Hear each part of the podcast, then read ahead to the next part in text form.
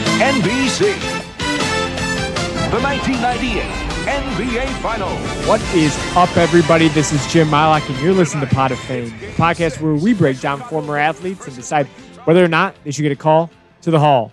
On today's podcast, we are talking about former MLB pitcher Curt Schilling and whether or not he should get a call to Cooperstown. And joining us in just a second to break down Schilling's career is USA Today sports reporter and Hall of Fame voter Steve Gardner.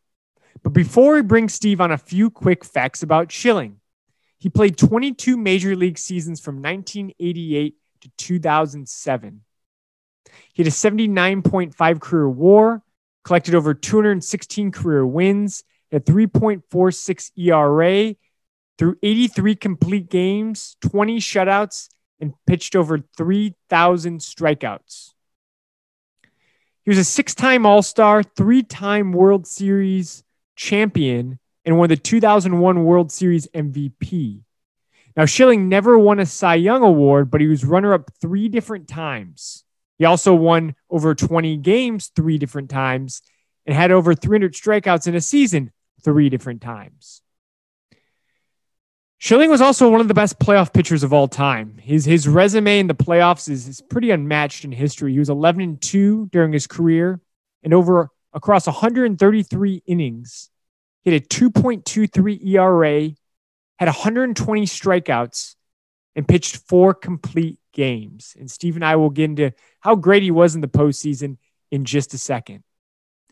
So that's Schilling's career in a nutshell. Uh, this is his ninth year on the ballot. Uh, he he just missed the 75% threshold uh, in 2020. And it'll be interesting to see what he gets in 2021. He's right there in the cusp, but uh, there's there's some reasons why um, he hasn't got elected in yet. And again, Steve and I will get into that in just a second. So, with the quick facts out of the way, let's bring on Steve.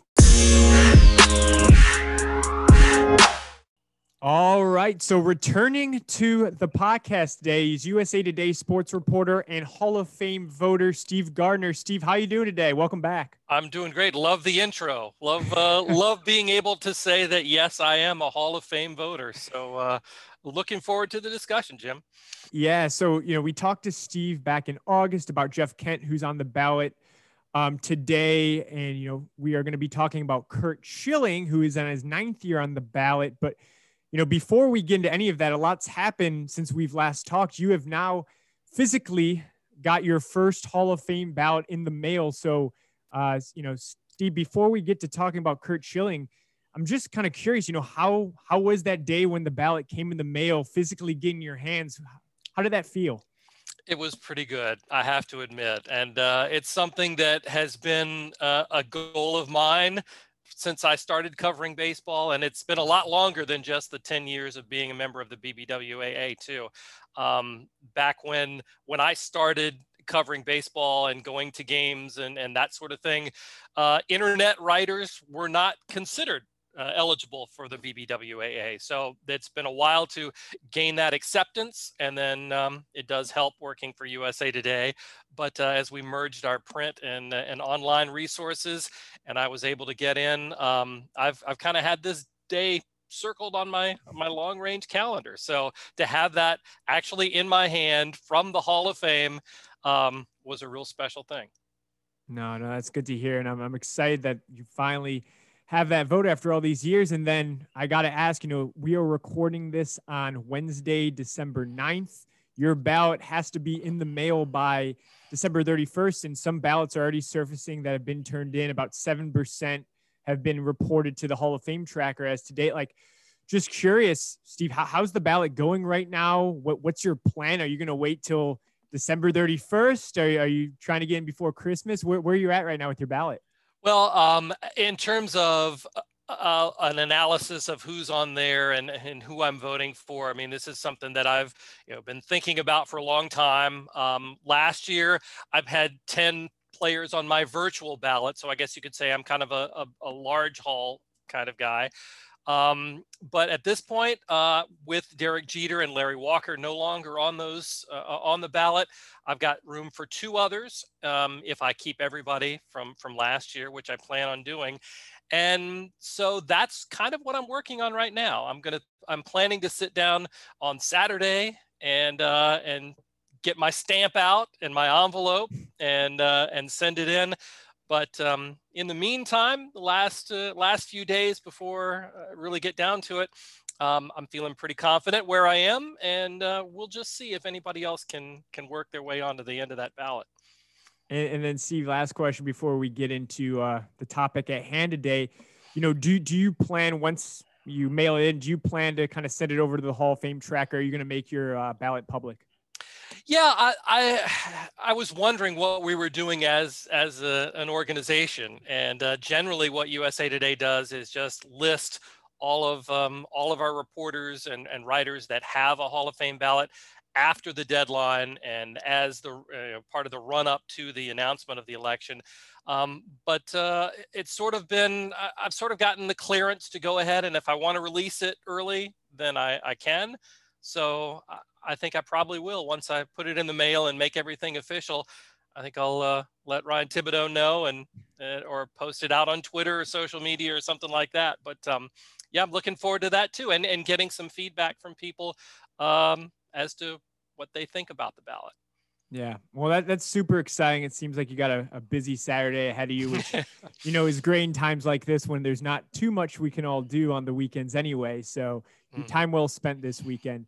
Uh, but let's let's talk about the the topic at hand today, which is someone who is on the ballot this year for his ninth year. So he's only got this year or next year, or he's not getting in, and that's that's Curt Schilling. And in 2019, he received 70% of the vote, so he's just 5% off. But as of this morning, when I last checked the, the Hall of Fame tracker, with about 7% of the vote in right now, he's only trending at 62% of the vote, which again, barely any votes in, but he's trending below what he got last year. So it will be interesting to see if he makes it in this year, or, or if not this year, then you know next year in his final year. And he, you know, as I was digging into him, a, a lot to talk about Schilling. So let's mm-hmm. jump into our first segment here. What comes to mind, Steve, when when you hear the name Curt Schilling? What, what's the first thing that's coming to your mind? Well, the first thing I guess is somebody who was so good in the postseason. I mean, he was one of the best postseason pitchers in baseball history. I mean, you look at that record um, 11 and 2 in the postseason, 2.23 ERA, um, three World Series rings. I mean, when you look at his credentials just in the postseason, you've got to say that this is a guy who certainly does deserve to be in the Hall of Fame, and and that's just you know in in the month of October. You know what he did during the, the regular season during his career was impressive as well. And one of the things too going back to uh, my fandom, one of the first things I also think about with Curt Schilling is oh, he was traded a couple of times earlier in his mm-hmm. career, and one to my favorite team, the Baltimore Orioles, you know, got a pretty good deal. They got Brady Anderson and Curt Schilling from the Red Sox for Mike Boddicker and uh, and you know, pretty good. I do trade. not know who Mike Boddicker is, so that says enough there. Yeah, um, Boddicker. I mean, for Orioles fans, he was a pretty good pitcher for a couple of years, but okay. um, not a bad trade there, considering what um, you know what Brady Anderson did for the Orioles, yeah. and then what Schilling went on to do. But then the Orioles turned around and traded him in probably one of the worst trades in Orioles history, where they got rid of Pete Harnisch, Schilling, and Steve Finley to trade for Glenn Davis with the Houston Astros, who basically hardly performed at all. He was injured for uh, for Baltimore, and, and that was the end of his career. So Curt Schilling, you know, getting off to that rocky start from going from one team to another to another, um, and then eventually to Philadelphia before he you know turned 24. That's kind of a rocky start to his career, and it didn't start off you know that great. He had had a lot of bumps along the way at the beginning. Yeah, and you know, you mentioned he played for Baltimore, Houston the game before he went to Philly. And the thing with Schilling, as I looked through in playoff performance, I want to get to that a little bit later, mm-hmm. dive a little deeper there. But you know, he was the only he's the only player to win uh, a World Series game for three different organizations. So of course he did that in Philadelphia in '93, in Zona when they won, and then in Boston, um, the two World Series they won but you know he played three seasons in baltimore one for houston then nine for the phillies only four in arizona which i actually thought he pitched there longer when i was thinking about it and then four in boston at the end of his career. You know steve when, when you think of curt schilling what team like immediately what team do you think of him playing for? Because like the whole like the the hat if he gets in what hat he has on will be a debate i think. But just for you what, what do you think of when you think of him immediately who's that team he's pitching for what uniform does he have on I think when I think of Curt Schilling at his best, um, I think of him as a Diamondback, to tell you the truth. You know, and and the World Series in 2001, um, the year that he had in 2001, followed up with 2002. I mean, those were a 22 win season, a 23 win season, ERA right around three, and a ton of strikeouts, close to 300. Um, you know, averaged each year finishing second in the Cy Young Award voting both of those years. Um, and yeah, he only was there in Arizona for for those four, 2000 to 2003. Um, but I, I honestly, I, I, do. I think of Curt Schilling as an Arizona Diamondback, which uh, which is kind of surprising considering all the time he spent in Philadelphia. But uh, just being in the spotlight, I think that kind of uh, you know comes to the forefront for me.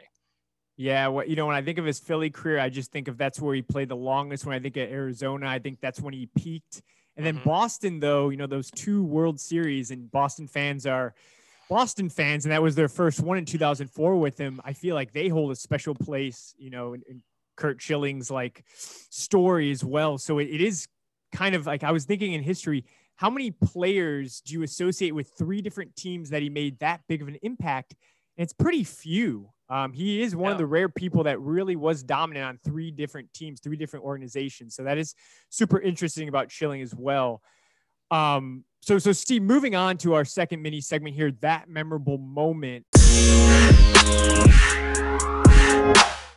feel like Schilling had a few throughout his career, and again, that memorable moment is just, you know, what was this player's Hall of Fame moment, and this could be a specific game, a playoff series, a stretch of time or even a whole season. For Schilling, I feel like he had a few. What would you say his Hall of Fame moment was? I I think without question in my mind, it was the bloody sock. Uh, I mean, it's it's one of those situations where maybe it was overblown to some degree, um, you know, there there's some conspiracy theorists out there too that say that there wasn't anything to it, that it was just for show, and that Schilling is the kind of guy who would do such a thing. But um, I, I don't see any reason uh, to doubt what was going on. Uh, I mean, you could see when he was on the mound that he was in pain, and you know, in that playoff series with the Red Sox, um, you know, to have Curt Schilling go out there, gut it out and you know lead to the Red Sox finally winning a championship. I think that has to be his defining moment, right? Yeah, I mean, he went seven innings there, let up one run, and if it was true, which I, I, I don't know if I believe, I, I've heard things like it was a marker, but I heard that was a joke, and I know there's some controversy around that. But he goes seven innings, only lets up one run, and obviously in a lot of pain there. And that was after a lot of people forgot in game one of that series he pitched. He got blown up. It was one of his actually only bad playoff starts. He let up six runs in three innings. So to come back from that, be injured, and go seven and let up one in a game they had to win against the Yankees to force that game seven. One of the most clutch performances of all time. And of course, one of the most famous. I mean, any highlight reel with Schilling, that's going to be the go to highlight. Yep. Uh, the only other thing, Steve, I'd bring up, be, just because I think it's an all time performance is his 2000 and you mentioned this a little earlier his 2001 playoff run with the diamondbacks. Mm-hmm. um, if you really look at it not just the world series but the whole run it, it's pretty incredible. You know first round they're playing st louis. He throws two complete games and lets up one run over 18 innings. Yeah. strikes out nine in both both matches of course wins 2-0 uh, championship series against atlanta goes 1-0 throws a complete game 12k performance lets up one run and then he gets to the World Series. He starts three games there, goes over seven innings or at least seven innings in each of those games. Um, over three starts, 21 innings, 1.69 ERA. So over his 2001 playoff run, six starts, three complete games, over 48 innings, has a 1.12 ERA, and never pitches less than seven innings in any game, never has less than eight Ks in any game and lets up more than one run just once. Um, I don't like the only honestly, in history, I was looking through it. I was Mhm. like, has there been a better run? And of course, it's hard to compare to people in the past because you know before there was expanded playoffs, they were just pitching in the World Series. You can't you can't really put together that stretch. The only player I can think of is is Madison Bumgarner Right. in 2014. But outside of that, I think that is the best stretch of pitching in the playoffs in history. I mean, do, do you disagree? Is there anyone else that comes to mind as like a better playoff pitcher than Schilling? I mean, off the top of my head, John Smoltz had some fantastic uh, uh, playoff stats. I don't know if if you know one of those series or one of those seasons might have come close to this, but yeah, the first guy that I thought of was Madison Bumgarner, and um, it was it was just an amazing run for him starting game one of that World Series. You know, out dueling Mike Mussina, which was no uh, uh, no easy task. Mm-hmm. Um, in in Game Four coming in, uh, he was in line to win Game Four until uh, Byung Hyun Kim gave up the the home run to Tino Martinez, and then in the ninth, and then Derek Jeter in the tenth. So he was he was there to win that one. And then in Game Seven, he was the starter, as you said. You know, went seven innings. Um, did give up uh, a home run to Alfonso Soriano, I think it was, and it was the go-ahead home run there. But then the Diamondbacks had Randy Johnson come in, put out the fire, and uh, had uh, Luis Gonzalez play the hero in the bottom of the ninth. So Mhm. They they won it there, and he and Randy Johnson were co MVPs of that World Series. But yeah, for one guy in in one playoff season, um, he's got to be close to the top of the list. Yeah, it's crazy, right? He that one-two punch. I always think back. Randy Johnson and Curt Schilling back Hmm. to back. That one of the most fearsome back-to-back I think you could put together. And you know that kind of hurt Schilling a little bit in terms of how he was recognized because when you're you're next to Randy Johnson. I mean, you talked about he finished second to Cy Young twice on Arizona. It was second to Randy Johnson both times. I mean, Mhm. it's it was just almost um because I think that's a knock against Curt Schilling. Someone will say, you know, he never won a Cy Young. Well, he he was winning 23 games in a year, and he and he was having 300 strikeouts, and he wasn't winning because Randy Johnson was there winning 24. So how much can you knock the guy? Um, so I mean, that one-two punch, it, it's one of the best of all time, and um, I could not imagine being a batter having to face Randy Johnson one night and then having to face Curt Schilling the next. That's um, not a good situation for batters there. But Steve, kind of go into our last mini segment here before we go to the case for, case against. Uh, we call this and twins. Love, quarterbacks eating dirt, pom poms and short skirts, fans who won't quit, and those twins. And again, what this is is who in the Hall of Fame today do you think best resembles Curt Schilling in terms of either, you know, what his career looked like or just how he pitched? That's that's a great question. I, I mean, again, I sort of come back to to maybe John Smoltz a little Okay. bit. Um, I mean, I don't really know that you know their their arsenals were were comparable. Um, I don't know that uh, that they were, but again, they they both struck out a lot of guys. Um, you know, they both had hard stuff, um, breaking balls, and were you know had, had a great staff uh, alongside them. Um, of course, Schilling did not go into the uh, closer business, but um, but he and Smoltz both lengthy careers um, and uh, both ended up with the Red Sox uh, at some point. Um, but I, I don't know. I, I think just uh, the longevity for him is what um, what's really impressive. And as you said, you know, made his mark with three different teams. The the only other pitcher I can think of, right off the top of my head, that did that was Tom Seaver. And um, you know, again, another power pitcher, a guy who was very durable, um, and uh, was was able to strike guys out with several different pitches. Um, that you know, maybe that's a, a bit of a comparison there too. Yeah. So I, I kind of have a couple people down that pitched during the same time as Schilling. And I kind of want to get your take on how, how you Okay. think they compare. I have, you know, Mike Mussina in um, down here who, you know, who was elected in the Hall of Fame, his sixth try on the ballot. And then, of course, Roy Halladay, who was elected in 2019, first year on the ballot. If you look at their numbers, uh, extremely comparable. You know, Mussina was a guy I always think, and Halladay actually, who would go deep into games. They were Mhm. innings eaters um, strike out a fair amount of people, were, were I mean, Halladay didn't really have postseason success, but Mussina pitched in a bunch of big games too. Both had a number of complete games, which, of course, in today's MLB is super rare. It's fun to look back and see that these pitchers still went the distance. But when you're stacking up like a Mussina, a Halladay, a Schilling, all played around the same time period, we're facing the same types of hitters. How do you think Schilling stacks up against those two? Yeah, I think certainly from from a baseball standpoint, you have to say that he is is their equal, and you know, in some respects, um, maybe even a little bit bit better than those two guys. Uh, it's it's really close. And the and the thing that you point out too is that pitchers are being used differently now. You don't have guys. Halladay, I think, may have been the last. Um, or maybe uh, another guy who's on the, the ballot this year for the first time, Mark Buehrle, yep. of those guys who you could count on to give you seven, eight innings, you know, can could pitch a complete game if needed. Um, and those guys are kind of becoming dinosaurs, certainly in the game today. And um, so for yeah, for work the workhorse kind of starters, they they don't uh, come much better than the likes of Curt Schilling and Mike Mussina, you know, uh, and Roy Halladay. Those those guys would go out there and and didn't want to come out uh, even if uh, even if you had the reliever warming in the bullpen and the manager's on his way to the mound, that's another trait too. All three of those guys just did not want to come out of the ball game. Yeah, and and Mussina, you know, he got in his sixth year on the ballot, but there was a lot of discussion when he was on if he was a Hall of Fame pitcher because he had a, a very long career. He accumulated stats over time, but um, I think there were some people that pushed back. You know, never won a Cy Young. He was never this dominant pitcher we talked about if you would have had a vote when Mussina was on the ballot, would Mussina have gotten your vote?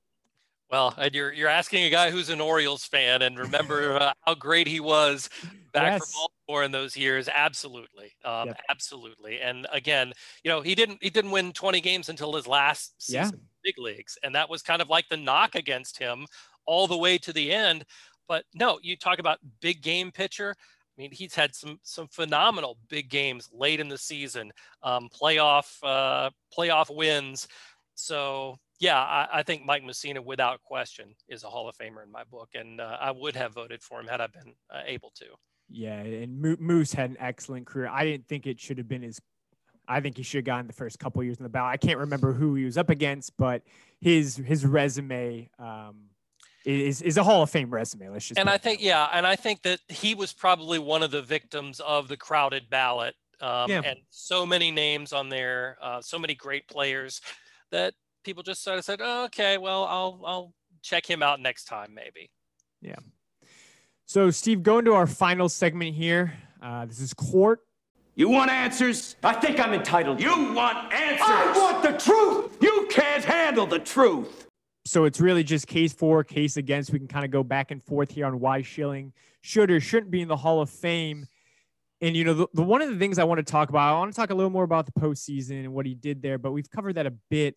I want to talk about him as just a, a pitcher um, mm-hmm. because I think people don't always realize, you know, he had overpowering stuff. You know, his fastball was, you know, between I would say 94 and 98 miles per hour. He was always kind of creeping up near 100. Um, he had an excellent splitter, which would just kind of drop on, on, on batters. But his ability to be, have both overpowering stuff, yet walk so few batters is almost like an unmatched in history if you really look at it. And I think that gets kind of lost in the shuffle. I mean, what, what do you remember about Schilling's overall arsenal, his ability as a pitcher, and then both the sheer power and control he had?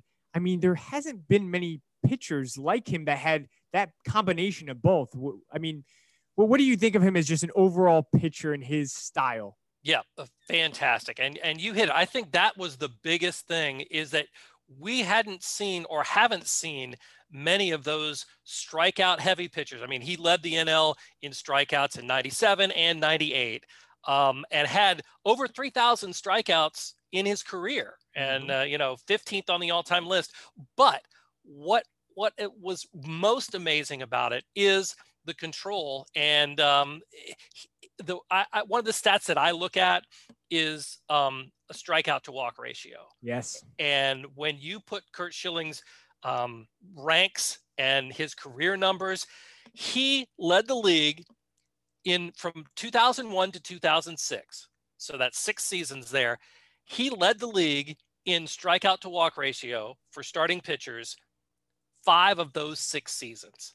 I mean, and that is just to me, if you want one stat that sums up what Curt Schilling was as a pitcher in the regular season, that's it right there.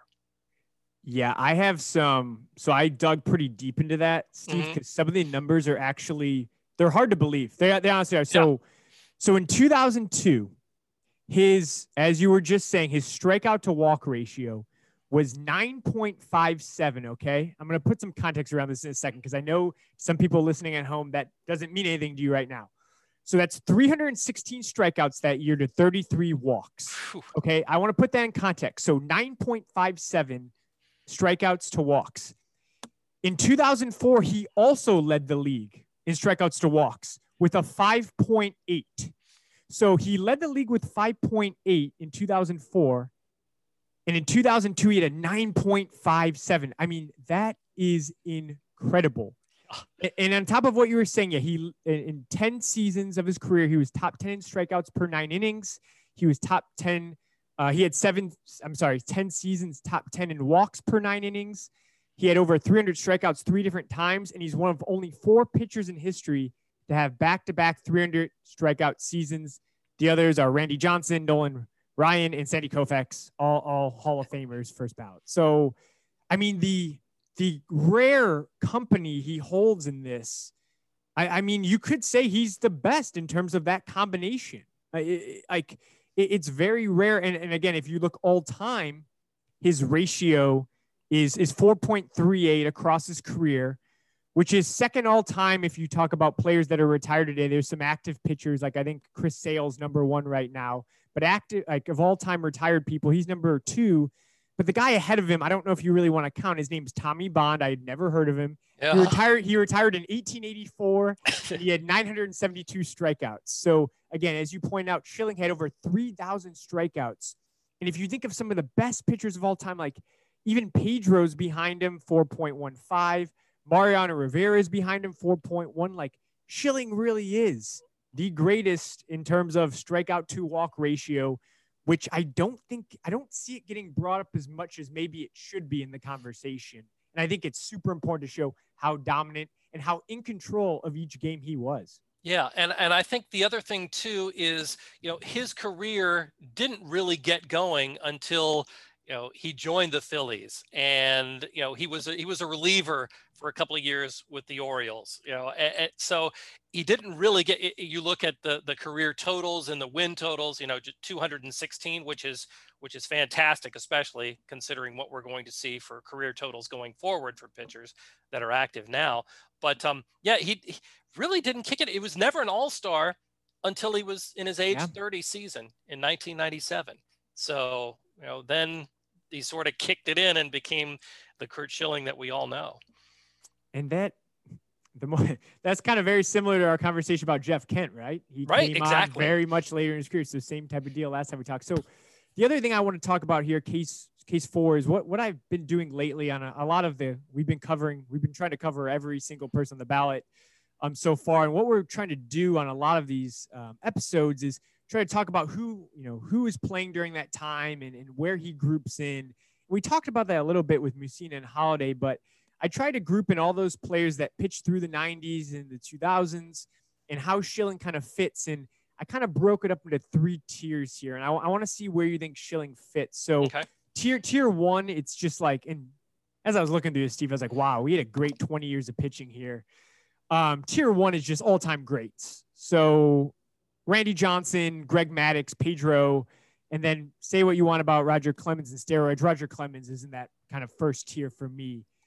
Then I have this second tier that's great players. I mean, these are Hall of Fame players, but just not all timers. And I have like Tom Glavine and Mike Mussina, John Smoltz. They're they're kind of in that middle tier.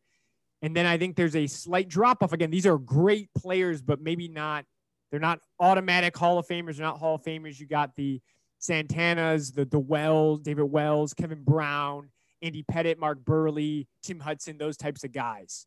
So I kind of broke them up into those three tiers. I Halladay played a little later, so I didn't include him in this. But if I had Mhm. to include Halladay, he'd be in that middle tier. So you know, I I don't think I don't think Schilling is in that all-time tier with the Randy Johnsons, the Maddux, the Martinez's. I just don't think of him about like that. But I do think he fits right in there with the the Glavins, the Mussinas, the um, Smoltzes. I don't think he's in that third tier. I mean, where do you see him fitting in there? Where do where do you see him slotting in among those different tiers of pitchers during that era? Yeah, I, I see him in that tier as well as as you do, and and maybe you know maybe Kevin Brown moves a little bit above the line too. I mean, Kevin Brown was a really good pitcher, and I'm sure uh, that's that's a conversation for another day. But um, yeah, I, I think you have to have Curt Schilling in that group. I mean, those guys were his peers. Those were the guys that uh, you know he was competing with for the, the strikeout titles and and for playoff berths and and World Series uh, opportunities. So yeah, maybe not certainly not an elite Hall of Famer, um, not with Roger Clemens, you know, in terms of the numbers that that he put up throughout his entire career, but um, certainly in that for me above the Hall of Fame line um, with that group with with Halladay and Smoltz and Mussina. Yeah. So so see, we've been focusing a lot on all, all the pros, and honestly, anyone listening right now, they'd be like, well, "How is this guy not in the Hall of Fame yet? Um, he's on his ninth." I, I told I was talking to someone the other day, and I was like, "Yeah, it's his ninth year in the ballot." They're like, "He's been in ballot nine years, and he hasn't got in yet." So so we got to talk about what what it, what is holding Curt Schilling back here. Um, I, like first of all, I think we're going to get into the character stuff maybe a little bit because that is part of the Hall of Fame voting process. But before we get into maybe some of that stuff, is there anything anything on the playing field itself that you you think is really or you hear in your circles is big knocks on his career? I mean, maybe people can point at the the win total, but I think voters are getting past that nowadays. Is Halladay's getting in with just over 200 votes. Pedro got in with no problem with 219 wins. You know, Schilling's just a few wins below that. Right. Outside of maybe that, is there any other major red flags on his actual just performance-wise resume that's that's giving people pause?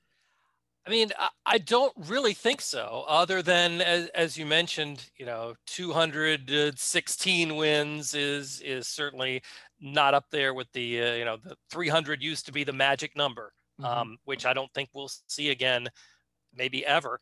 Uh, but you know, the career ERA 3.46. Um, you know, that doesn't jump off the page. It doesn't. It doesn't. Uh, you know compare with with what Clayton Kershaw has been able to do. But then again, you look at you know in context, he pitched you know at the the peak of his career was right around that 98 99 you know the the the, the explosion in home runs. Mm-hmm. So I, I, don't really know that even you could you could hold that against him. I mean those those numbers. He's got the the peak. He's got the longevity. He's got the postseason resume. Um, seems like a pretty solid case for him as a player on the field. Yes, but but of course we we know um, there is there's a lot off the field that is probably holding them back. And you know when you're when you're looking at and I don't know, Steve, when they give you the ballot, if they include like the criteria for voting or if it's talk like communicate you another way, please let me know if it is. But you know, if you look at at least the website or you're, you're talking to Hall of Fame voters, they always talk about, you know, it's it's about the player's record on the field, their ability, but then there's also clauses like integrity, sportsmanship, character that are supposed to go into your your thinking process as you're voting, your voting process here. And obviously, Schilling during his career had some issues with with teammates and character issues. I know in Philly, kind of forced his way out of there. He had some problems with Mitch Williams. He had some problems with other teammates. I think every stop he had, and then since he's retired, I think he's hurt his case even more with things that have gone on in the media, things he's tweeted, things he's said. He got fired from ESPN. There's a whole laundry list of things. Mm-hmm. So you know, as a member of the media, I know he's attacked you all quite a bit. I, I guess, first of all, how much do you take into account integrity, sportsmanship, character as you're going down your ballot, as you're looking at people? And then hope, uh, you know, talk to me a little bit about how you feel as a member of the media when Curt Schilling is attacking you a lot, you know, I guess on, on Twitter, in the news, all that. Yeah, it, it doesn't feel good. Um, and you, you know, there are so many things not to like about him personally. Um, I, I look at, you know, as, as you were mentioning, it's there spelled out in the Hall of Fame voting instructions, you know, that the player, um, it, it's, it's meant to be uh, based on, and I'll look at it right here, as you said, the player player's record, playing ability, integrity, sportsmanship, character, and contributions to the teams on which the player played. To me, that says it's based on what you do as an active player. And you know, while there are some um, concerns about uh, uh, you know, the way that, that, that he interacted and was he a good teammate, by and large, I mean, while there were some conflicts, most players that played with Curt Schilling were very happy to play with Curt Schilling because he was that good. And um, so to me, it, it's you have to compartmentalize these things. And for me, the character clause is something that it, it, it's during the player's career, it's not post career. And I think a lot of people, and I can understand this point of view 100%, you don't want to have somebody who's going to besmirch the reputation of the Hall of Fame. You know, mm-hmm. Pete Rose is not on the ballot because of the gambling issue that besmirches the game of baseball and the Hall of Fame. And I can understand that 100%. Curt Schilling may not be the best ambassador for the Hall of Fame and for baseball. Um, he may, you know, goodness knows if he gets up there to make his acceptance speech, if he gets in, what could he possibly you know he could say any number of things. He could go all crazy uh, you know and with guns blazing and do a, a number of damaging things. Um, but to me you know the character clause is something that is in there. The way that i read it it's a way to take a player who maybe his contributions can't be measured in the box score or can't be measured in how his team did or something like that. You know, it's a way to say there are great players who deserve to be in the Hall of Fame who maybe didn't accomplish as much as other players. So to me, that character clause and all of those things that were listed are more of a way to boost a person's candidacy than it is to be a disqualifier. And because of the character clause, I don't feel like that that is an automatic DQ for somebody because their character is not great or desirable or even in some cases acceptable. So yes, what Curt Schilling has done since he's retired as a player um, have been horrific. Some of them have been. I mean, he's been he's had a, a lot of public statements that he has not backed down from that have been anti-Muslim, anti-LBGTQ, you know, all of these things. But as we look at players and their candidacies, I, have heard a lot of, uh, of people talk about, you know, when a player has been retired, you know, and is gaining in the Hall of Fame balloting, it's like, well, they didn't suddenly get better, you know, because they never played, you know, they didn't, they weren't playing. Um, I, I, think that's Curt Schilling didn't automatically get worse um, over the course of his uh, post-career uh, activities. So that's how you know to make a, a long story even longer that's how i'm looking at the negatives for Curt schilling and there are many but in terms of you know character and all of that i don't think it's enough to outweigh what he did as a player yeah, and, and I'm glad you kind of mentioned it was about when he was actually on the field because most of this stuff has happened since he's retired. And I read it the same way you did that it's when you're playing. Now, if he was doing all that when he's playing, maybe that's a different story, but a lot of it's been since he retired. And what I was actually not sh- well, a little shocked, surprised, I guess, to see is when he was playing, he won a bunch of off the field awards for giving back to charity, mm-hmm. being a good teammate. Like he won a number of different awards while he was playing that made him look like a pretty stand up guy. But of course, since he's left the game, he could not be any worse off the field in terms of how he's perceived by by everyone pretty much in general. I know when he made that statement um, in 2016, he it was something about like a, a rope tree journalist right. assembly required shirt. Um, his his Hall of Fame voting dropped like a bit that year, and then and then went back up a year later. I guess people uh, people forgot about it a year later, but you know, you're separating it from you know when he played to now. You're compartmentalizing. You said, would you say most voters are are doing that, or do you think a lot of voters are getting caught up as they're seeing it one and the same? It doesn't matter. It's after he's playing. They're holding him accountable now for what he's doing after his playing days are over. Yeah, uh, this this is one of the hardest things because I mean, as a Hall of Fame voter, you know, you can make a statement with your ballot, Mhm. and and I wonder, it's possible, um, and we have had certainly instances where you know players um, have not received votes from particular sports writers because of the way that they treated the sports writer. You know, th- there have been personal issues that have certainly been part of this uh, balloting throughout the years. I mean, we just look at at, at somebody who passed away um, just this past week. Dick Allen was Mhm. a fantastic player. When you look at the stats, you look at him, you know, maybe we look at him in, in a similar way as we look at Curt Schilling. How did this guy not get in? He was fantastic, but yet player, you know, the, the sports writers, um, you know, he was, Dick Allen was very vocal. He didn't take a lot of crap from anybody.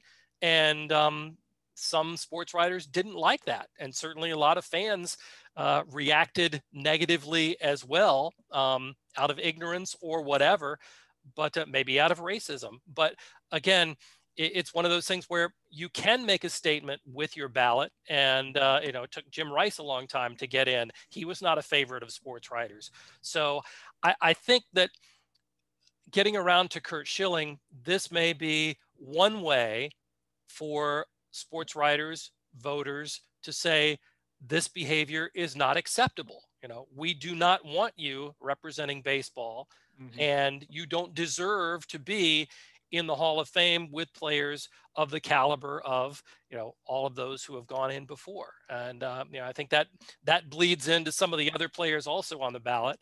Uh, but in terms of Schilling, maybe this is uh, maybe a, the most visible way to say, you know, we rebuke what you stand for, and you're not going to get that opportunity to be uh, to receive this highest of all baseball honors. Yeah, and and Steve, one last question before we go to final verdict here to see where you stand on voting for him. Uh, have you over your career? Do you ever have any personal interactions with Schilling or ever, ever talk to him?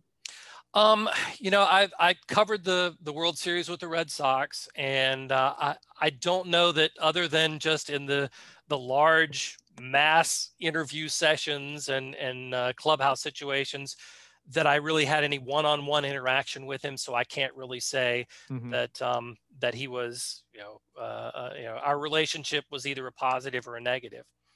Okay. So so going to final verdict, uh, Steve. So again, this is where one, I want to kind of know, you know, where you stand. Do you think Curt Schilling should get in the Hall of Fame? Would you vote for him? And you have a vote, so you have the power to do so. Not all of our um, guests always have a vote, uh, so you actually do.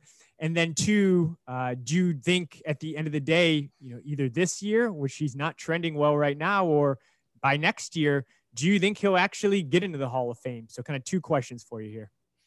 Well, I think taking everything into consideration, and again, you know, the the Hall of Fame is a it's a museum. Um, it is for the greatest players in baseball history, and Curt Schilling is definitely a part of baseball history. Um, has some huge moments, um, some outstanding seasons.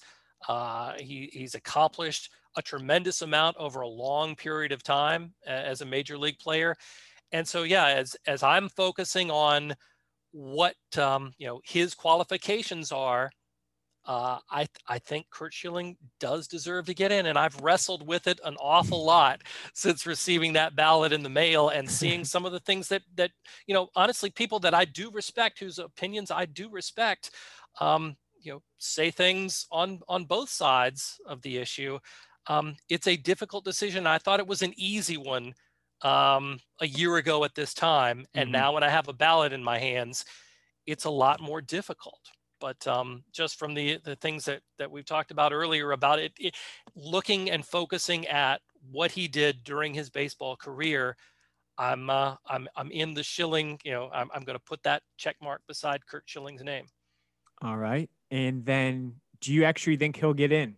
Do you think he'll get in this year or by next year?